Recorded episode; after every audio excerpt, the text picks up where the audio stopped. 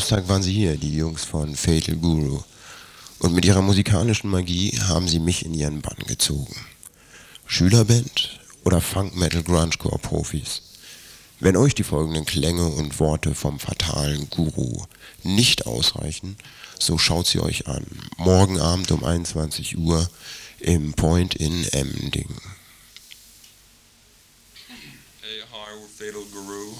Um, you're listening to uh, Radio Dry Clan, and I'm the guitar player. I'm definitely the best guitar player that ever lived.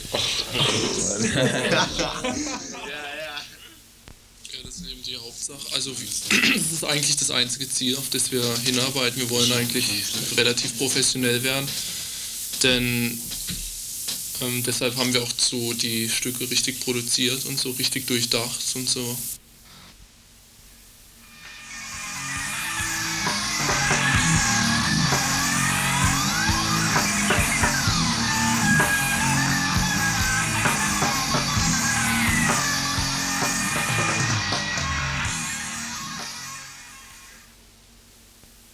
Texte sind eigentlich hauptsächlich persönliche Erfahrungen und Gefühle. Also die, da, die sind eigentlich nur für uns die Texte. Also wir haben eigentlich keine Message für die Leute, weil wir denken, irgendeine Institution wie eine Band, die sollte niemanden beeinflussen. Basil Guru, ein fataler Guru, das heißt, er ist, man sollte nicht auf irgendjemanden hören, der irgendwie was sagt, der irgendwie irgendwas den anderen Leuten bringen will. Und das ist halt vielleicht in gewisser Weise kann man es so inter interpretieren.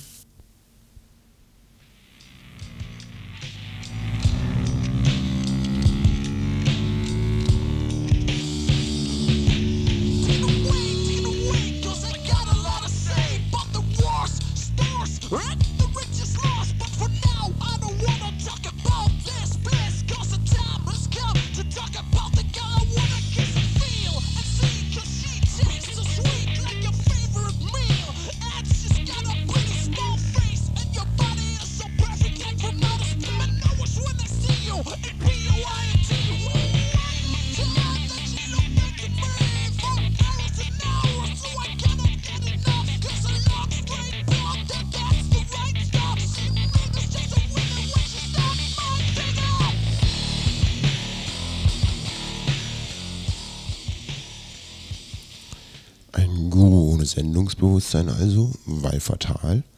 Und seine Musik neu oder alles nur geklaut?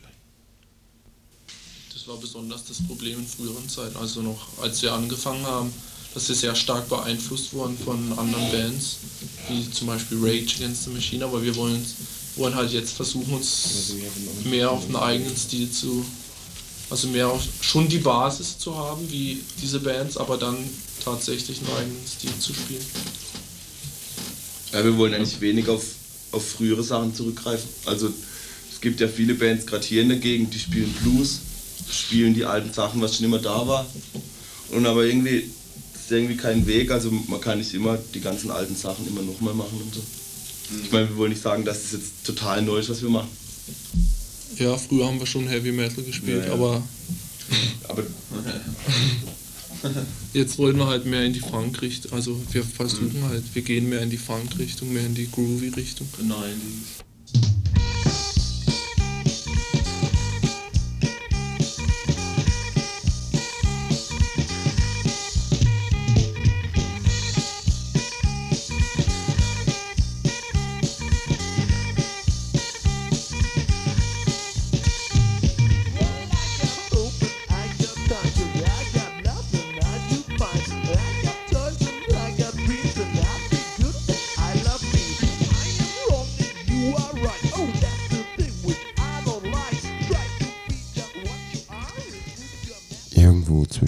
17 und 19 Jahren alt sind die Jungs und wissen, was sie wollen.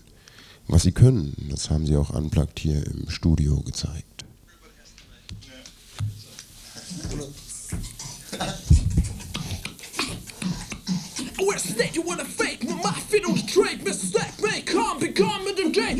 see your face and I see your drum. I see you, everybody kind of feel the jump. You look back to me, you look back to see. You was great man, far forgot for him to teach. You say, you say, what off a day and crack my heart, we have.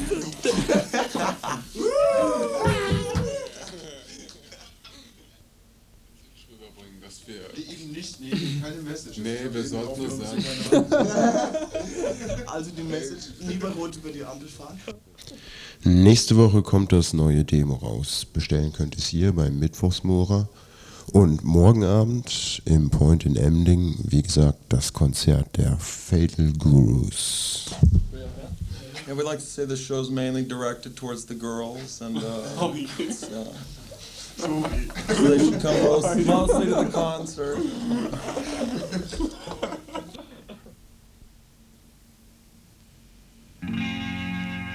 Música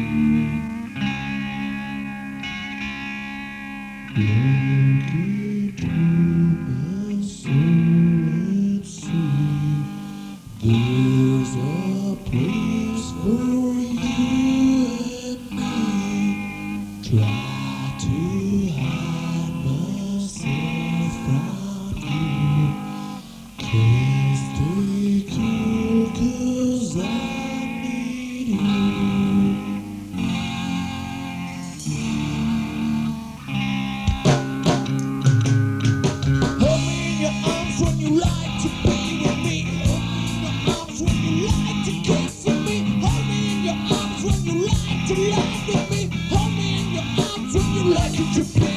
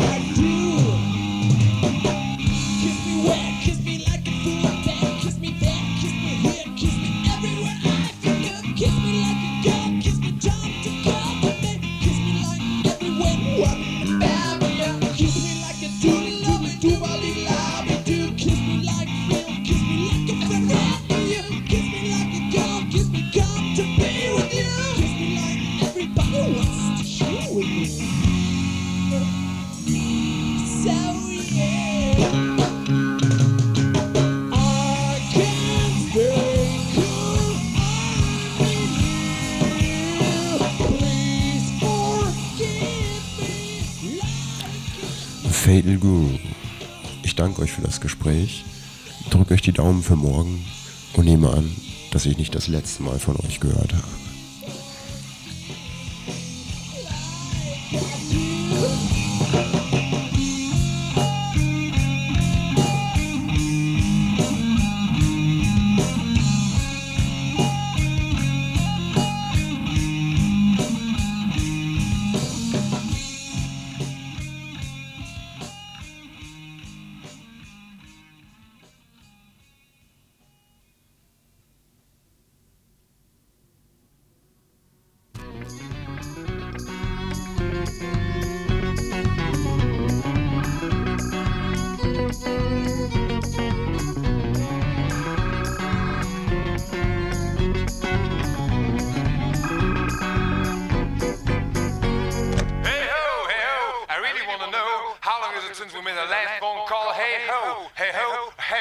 You heard the news? The town is stretching less than seven years. Hey ho, hey ho, I really want to know how long is it since we made the last phone call? Hey ho, hey ho, spring comes back.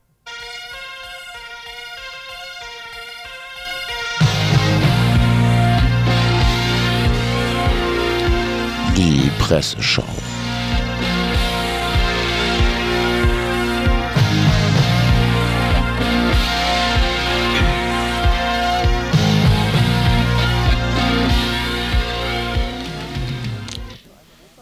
Die Presseschau heute zu, einem Opernbeit äh, zu einer Opernkritik der Badischen Zeitung vom 1. März 1994.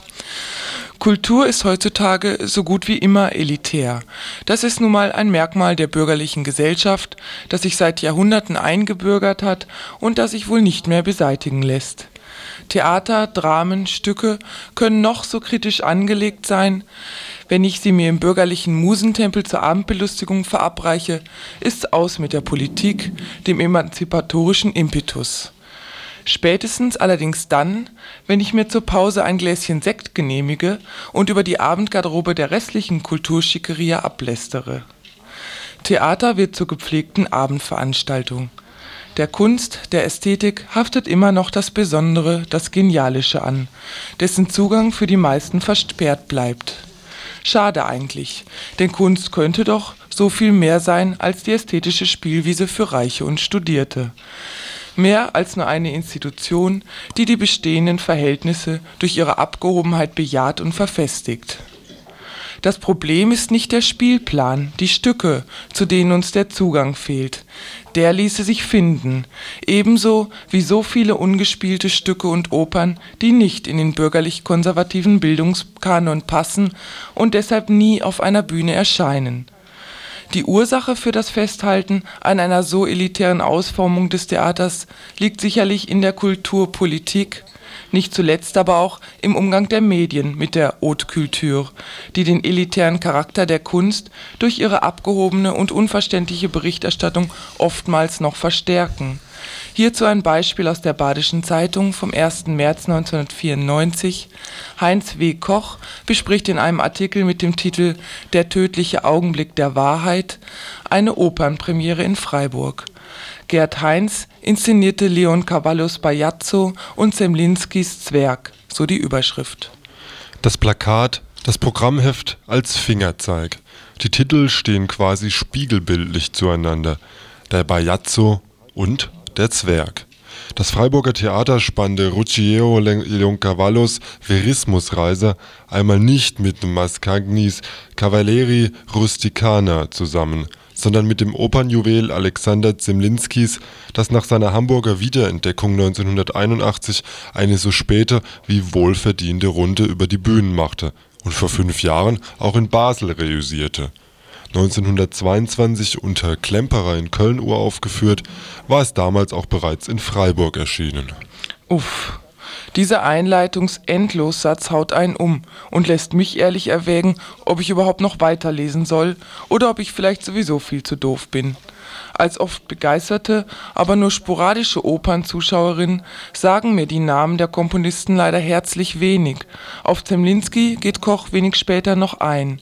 Er hat in den 20er Jahren komponiert, war Lehrer von Schönberg etc. Aber der Name Leon Cavallo wird mir ein Rätsel bleiben. Ebenso wenig lüftet sich mir das Geheimnis, warum zwei Opern gleichzeitig inszeniert werden. Sind sie so kurz oder so nichtssagend? Oder geschah das nur aus einer Laune des Regisseurs heraus? Es folgt ein kurzer Hinweis auf die Thematik beider Opern und die Geschichte der Aufführung des Zwerges.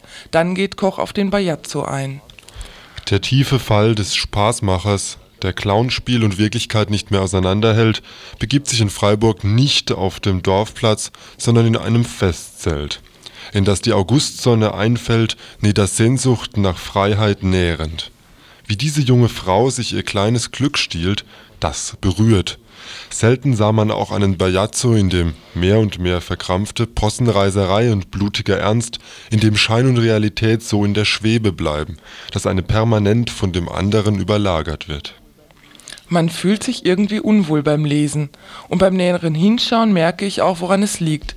Es ist diese unangenehm schleimige, abgehobene Sprache, die gleichzeitig alles und nichts sagt Koch fährt fort. Ganz anders der Zwerg. Bewusst künstlich, bewusst preziös alles. Das Orchester auf der Szene, die gelben und güldenen Gewänder der Hofdamen und des Hofmeisters, ein Reflex der Glasperlenspielmusik Zemlinskis, der artifiziell manieristischen Sprache des Textes. Momente der Ambivalenz freilich auch hier. Gewiss ist Katrin Magestros Infantin ein verwöhntes Gör, unreif und auf eine unschuldige Art sadistisch. Ihr Gelingen in leisen Zwiegespräch mit dem entflammten Zwerg indes nicht nur empfindsame lyrische Bögen. Es ist auch, als wachse ihr der schwärmerische Gnom mehr ans Herz, als sie es sich eingesteht. Und es ist auch, als sei ihre Schlusserkenntnis, geschenkt und schon verdorben, dann will ich ein Spielzeug, das kein Herz hat, weniger ein abgrundtiefer Zynismus als eine trotzige Selbstschutzreaktion. Warum die güldenen Gewänder, warum diese gespreizte Ausdrucksweise, wenn nicht, um Leute, die von Opern eh nicht besonders viel verstehen, endgültig abzuschrecken? Weiter geht's mit der Beschreibung der einzelnen Singstimmen.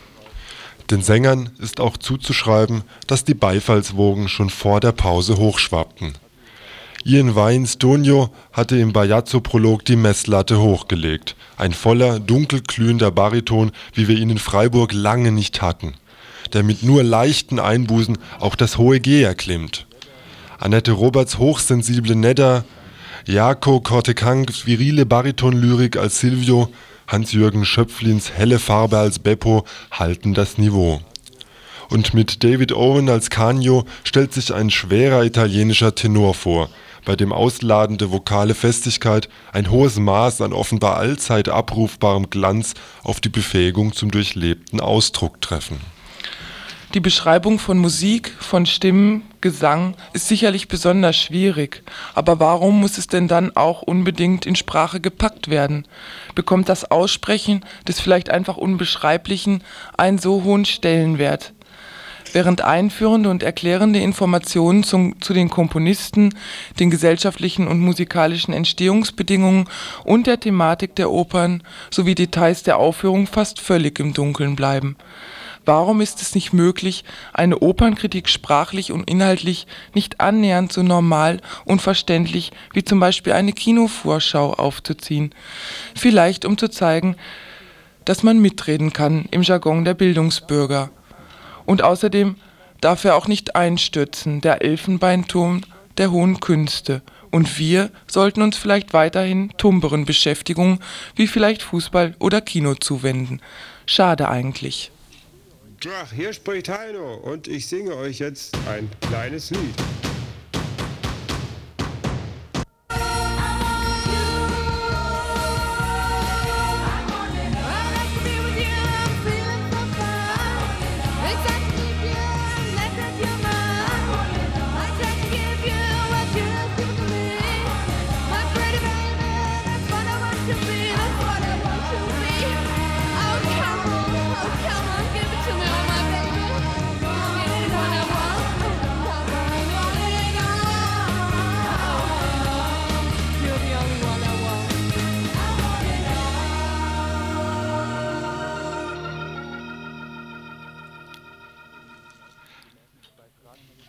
Unserem heutigen Politikbeitrag geht es um, Lauf, um die laufenden Tarifauseinandersetzungen im öffentlichen Dienst. Hier haben diese Woche die alljährlichen Rituale des Tarifkonfliktes zwischen der ÖTV und den Arbeitgebern der öffentlichen Hand begonnen. Während bei den Beschäftigten der Metallindustrie noch bis zum Donnerstag Urabstimmungen über einen Streik laufen, wurde, wurden und werden im öffentlichen Dienst in diesen Tagen in verschiedenen Bundesländern Warnstreiks durchgeführt. So auch gestern hier in Freiburg. Die Warnstreiks haben das Ziel, eine Nullrunde und Arbeitszeitverlängerung im öffentlichen Dienst zu verhindern. Die Verhandlungskommission um Innenminister Kanter soll dazu gezwungen werden, zur nächsten Verhandlungsrunde ein Angebot zu machen, das nicht auf reale Lohnkürzungen bei den Arbeitnehmern im öffentlichen Dienst hinausläuft. Das Angebot der ÖTV beinhaltet meistens das Angebot der ÖTV beinhaltet mindestens einen interessanten neuen Aspekt. Erstens soll eine regionale Öffnung des zentralen Tarifvertrages möglich sein. So soll es möglich sein, in einzelnen Betrieben und Verwaltungen die Arbeitszeit auf 32 Stunden zu reduzieren, um Entlassungen zu verhindern. Am Telefon ist jetzt Rainer Geis, ÖTV-Sekretär in Freiburg. Ja, guten Morgen, Herr Geis. Ja, guten Morgen. Als erstes möchte ich Sie zu den Warnstreiks in Freiburg befragen. Wie würden Sie denn den Erfolg dieser Warnstreiks bewerten, was die Beteiligung der Beschäftigten angeht? Nun, die ÖDV Freiburg ist zufrieden äh, mit der Beteiligung. Wir hatten am Montag und am Dienstag rund 800 Beschäftigte, die sich an den Warnstreiks beteiligten.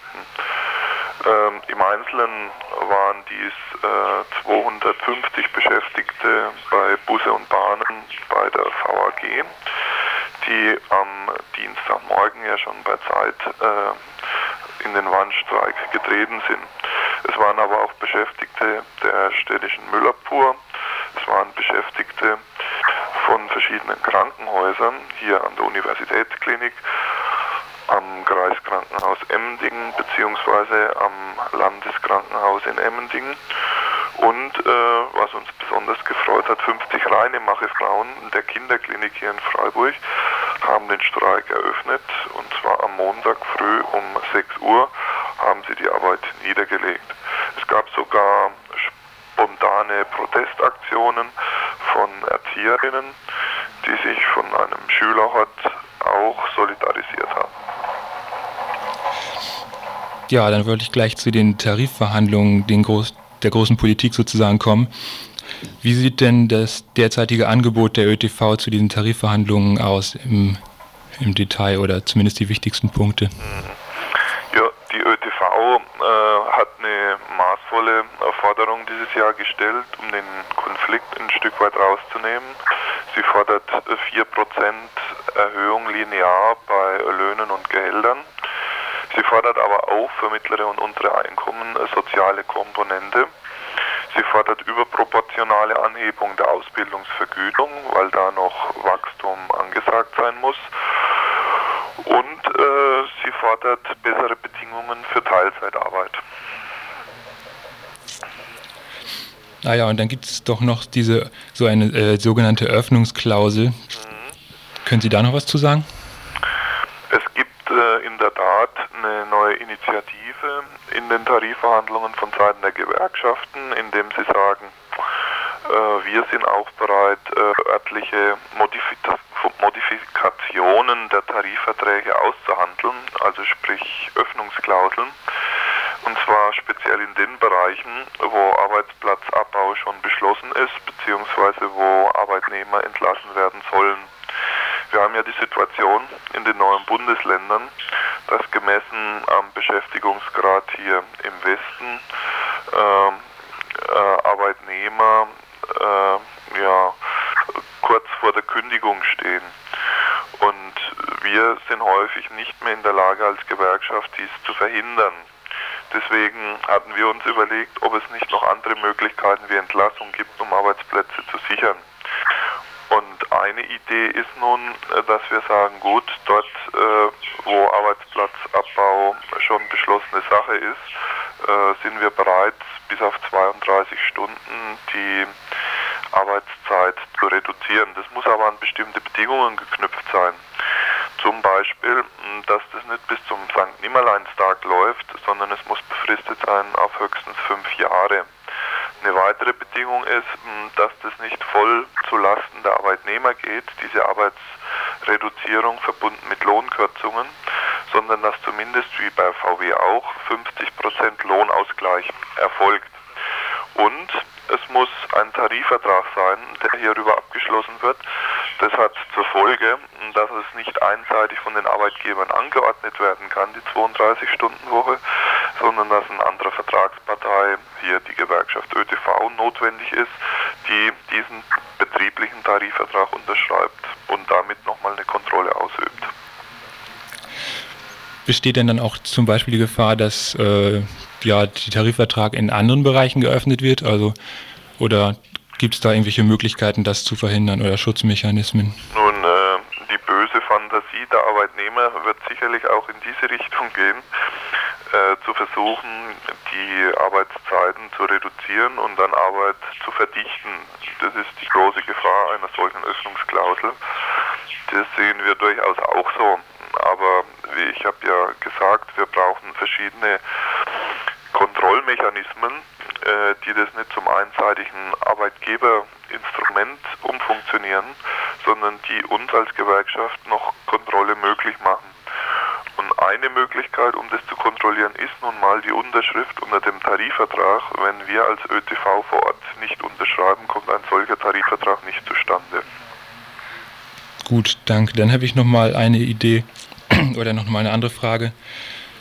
Was halten Sie denn von so ja, neueren Ansätzen, dass zum Beispiel Tarifmodelle gestaffelt gestaltet werden? Also das hat, kam ja in Ansätzen auch schon in Ihren Ausführungen da, dass zum Beispiel die niedrigeren Einkommensgruppen, also mindestens einen Inflationsausgleich kriegen, also mindestens 4 Prozent und dass man angesichts leerer Kassen dann vielleicht sagt, dass höhere oder ganz hohe Einkommensgruppen dann eben eine Arbeitszeitverkürzung äh, kriegen, dann eben auch verbunden mit Lohnkürzungen. Und die Diskussion ist gar nicht so neu. Ähm, innerhalb äh, der Gewerkschaft gibt es häufig äh, Diskussionen über eine modifizierte Forderung für die unteren und mittleren Einkommen und für die oberen Einkommen, wobei äh, das Problem, was bei alten oder bisherigen Tarifverhandlungen dann immer aufgetreten ist, die Arbeitgeberseite versteht unter oben etwas anderes wie wir als Gewerkschaft. Es hängt einfach damit zusammen, dass eben dann dieser Lohnverzicht der Oberen von Arbeitgeberseite sehr gerne für große Arbeitnehmerschaft gesehen wird und wir als Gewerkschaft äh, es natürlich gerne sehen, dass ähm, die spürbare Lohnerhöhung für möglichst einen Großteil der Beschäftigten im mittleren Bereich stattfindet. Also das ist ein historischer Streit zwischen Arbeitgeber und Gewerkschaft. Wo fängt denn jetzt oben und wo fängt denn jetzt unten an? Aber äh, jetzt konkret auf diese Tarifauseinandersetzung. Wir haben ein Stück weit ja schon äh, eine Öffnung in unserer Forderung auch drinnen, indem wir sagen, wir wollen eine spürbare soziale Komponente für die unteren und mittleren Einkommen. Wir haben uns aber in diesem Punkt nicht festgelegt, wie das denn da aussieht. Da gibt es ja verschiedene Möglichkeiten über Festbetrag oder über Einmalzahlungen, wie wir das die letzten paar Jahre gemacht haben, oder über äh, prozentual unterschiedliche Zahlen oder äh, mit einer Nullrunde äh, für den Re Regierungsdirektor. Also es gibt verschiedene Möglichkeiten. Wir haben verschiedene Möglichkeiten auch schon in den vergangenen Jahren ausprobiert. Das ist für uns äh, ein ganz wichtiges Anliegen in dieser Tarifrunde, denn eines ist klar, wenn wenig Geld zu verteilen ist, dann muss man erst dafür sorgen, dass es bei den unteren und mittleren Einkommen einigermaßen einen Ausgleich für die Inflationsrate gibt, bevor man sich äh, Gedanken macht über den Regierungsdirektor, der ja eigentlich schon äh, relativ sicheres Einkommen hat. Ja, Geist. Dann danke ich Ihnen dafür, dass Sie so früh schon mit uns telefonieren hier. Ja, das habe ich gerne gemacht. Und auf Wiedersehen.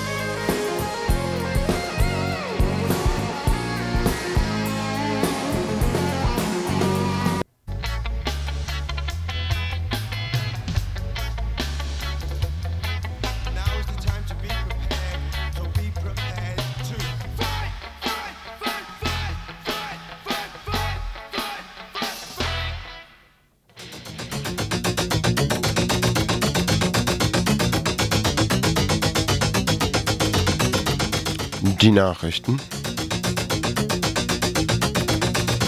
Radio Dreieckland 102,3 Megahertz.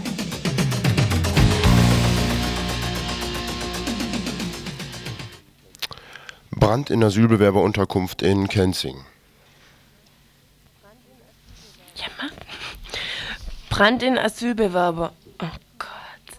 Am gestrigen Dienstag, dem 1. März, wurde der Emmendinger Polizei gegen 4.53 Uhr ein Brand im Keller der Asylbewerberunterkunft in Kenzingen gemeldet. Von den dort lebenden kurdischen Asylbewerbern wurde niemand verletzt. Es entstand ein Gebäudeschaden in Höhe von ca. 7000 Mark. Laut Pressemitteilung muss von vorsätzlicher oder fahrlässiger Brandstiftung ausgegangen werden. Vor einiger Zeit gab es anlässlich der Verlegung von algerischen Asylbewerbern von Riegel nach Kenzingen erheblichen Wirbel, von Seiten der Behörden und Presse verursacht.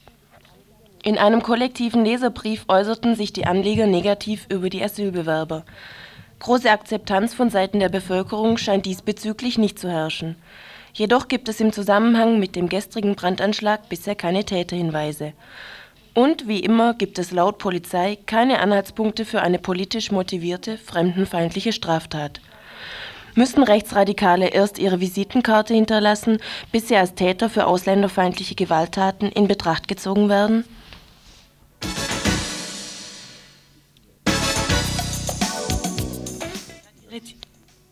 Spitzel werden ist nicht. Äh, heute geht ein bisschen was schief.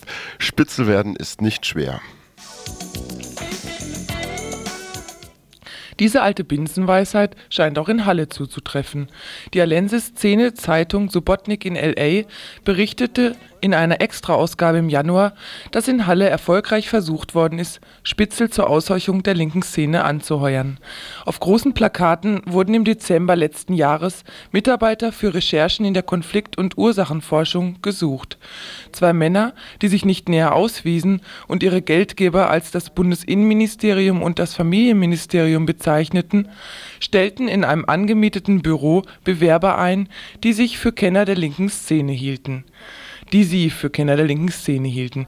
Die Inkognito-Beobachtungen in diversen Szenelokalen und linken Gruppen, zu denen die Mitarbeiterinnen zum Stundenlohn von 15 Mark plus Spesen aufgefordert wurden und die sie zum Teil auch durchführten, sollten einer sozialen Studie mit dem Thema Jugend und Gewalt dienen. Ein Angeworbener berichtete, dass Reimann und Berger, die zwei Auftraggeber, ihn zur Mitarbeit am Mailbox-Projekt gedrängt hätten. Das Mailbox-Projekt Halle ist ein gemeinnütziger Verein zur Förderung der Kommunikation per Computer und Telefon. Von einem Spitzel verlangten sie die Beschaffung der Schutzpasswörter für die persönlichen Daten der Vereinsmitglieder. Ein Mitarbeiter der Zeitschrift erklärt im Folgenden die Bedeutung des Mailbox-Projektes und das daraus resultierende Interesse für die Spitzel-Auftraggeber. Der eine Punkt wäre halt die Mailbox-Geschichte und das habe ich mit den, also da habe ich mit den Leuten vom Mailbox-Projekt selber gesprochen und die haben sich das so erklärt, im Zusammenhang mit der ernsten Kampagne gegen rechte Mailboxen, dass halt versucht werden soll, Mailboxen überhaupt zu kriminalisieren, weil es halt ein freies Medium ist, wo man nicht Reim vorwerken kann. Also in einer Mailbox, es gibt Bretter, in denen man nicht schreiben darf, also die nur zum Lesen sind. Aber ansonsten kann halt jeder zu jeder Geschichte seinen Senf loslassen. All diese Informationen erhielt die Zeitschrift von Leuten, die recht schnell erkannten, woher der Wind wehte und nur noch pro forma weiterspitzelten, um weitere Informationen über die dubiosen Auftraggeber und deren politische Drahtzieher herauszubekommen. Weder ist das ganze Ausmaß der Bespitzelungen in Halle bekannt, noch weiß man, in welch anderen Städten ähnliche Aktionen stattgefunden haben.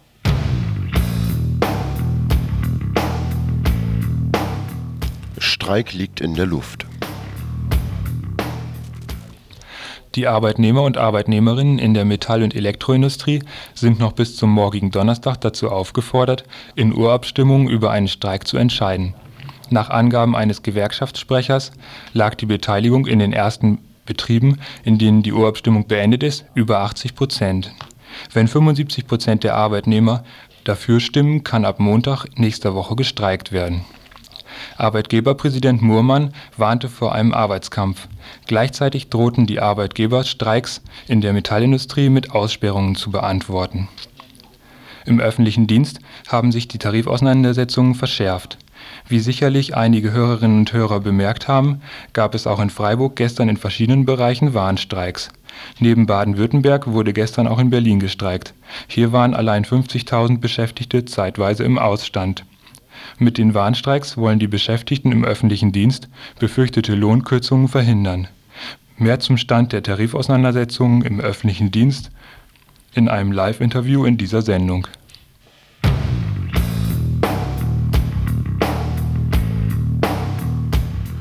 Töpfer verhindert Stilllegung von Biblis. Bundesumweltminister Töpfer hat die vom Land Hessen geplante vorläufige Stilllegung des Blocks A im Kernkraftwerk Biblis verhindert. Wie der hessische Umweltminister Joschka Fischer berichtete, habe Töpfer eine bundeshoheitliche Weisung angekündigt, sollte Fischer den vorläufig stillgelegten Block A nicht wieder ans Netz gehen lassen. Hessen will als erstes Bundesland die einstweilige Stilllegung eines Atomkraftwerks wegen Sicherheitsmängeln einleiten. Dies als Faktum, was die Reihen der Bonner CDU so sehr in Rage bringt. Dabei haben sie die ganze Sache einem ihrer Parteifreunde zu verdanken, Karl-Heinz Weimar.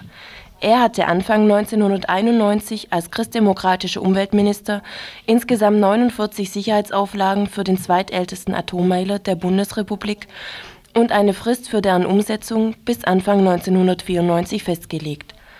Doch die rheinisch-westfälischen Elektrizitätswerke haben bisher kaum eine der Auflagen umgesetzt. Die Auflagen Weimars seien zu kostenintensiv. Die Ke Konsequenz davon ist für Fischer zweifelsohne die Stilllegung des Reaktors. Und Töpfer hat große Mühe, sich aus der Falle wieder zu befreien, die ihm sein Parteigenosse Weimar seinerzeit gestellt hat.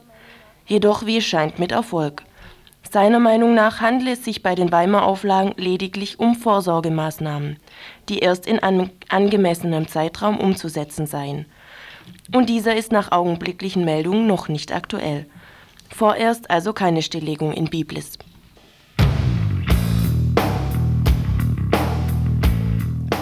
Da waren es plötzlich 14. Schweden und Finnland werden zum 1. Mai 1995 Mitglieder der Europäischen Union.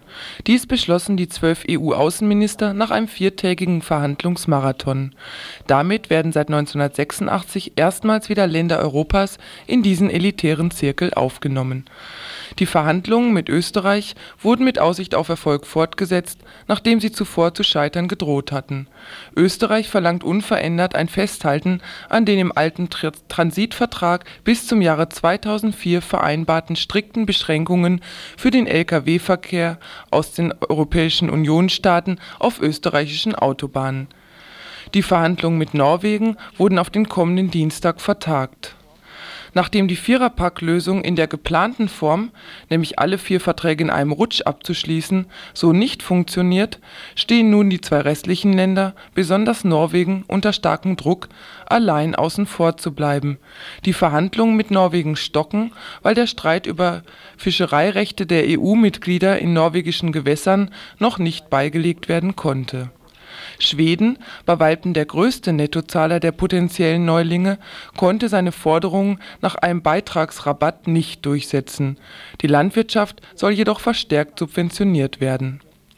Die Entscheidung jedenfalls ist noch nicht rechtskräftig, müssen sich doch neben Europaparlament und Stockholmer Reichstag noch die schwedischen Wählerinnen und Wähler in einem Referendum für den EU-Beitritt aussprechen einer am Sonntag veröffentlichten Meinungsumfrage zufolge hatten 42 Prozent aller Schwedinnen und Schweden den EU-Beitritt abgelehnt, 35 Prozent waren dafür, 32 Prozent unentschlossen. So viel nur zu den Legitimationsproblemen der Europäischen Union im Allgemeinen.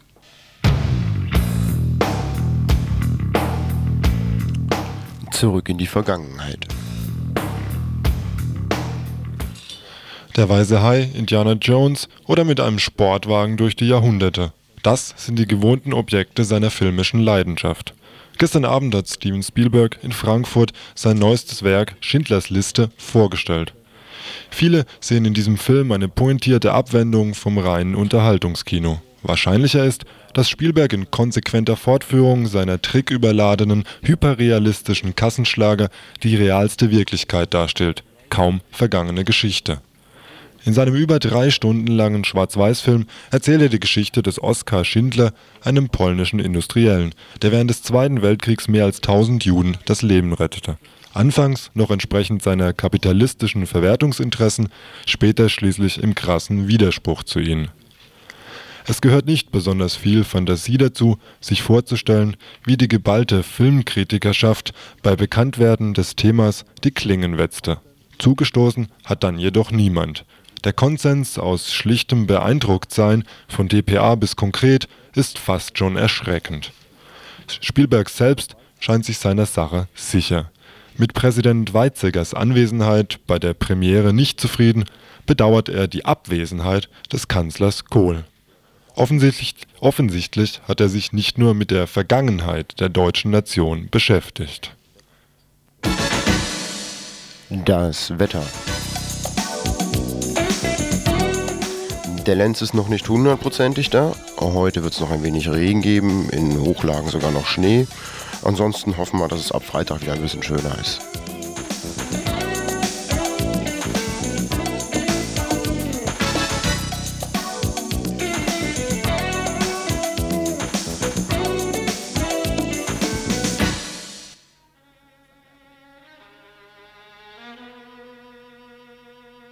Und im Hintergrund hört ihr jetzt Sibelius. Verantwortlich, das heißt redaktionelle Verantwortlichkeit heute war Tim, Chris und Do. Musik und Technik Krischer und Hannes.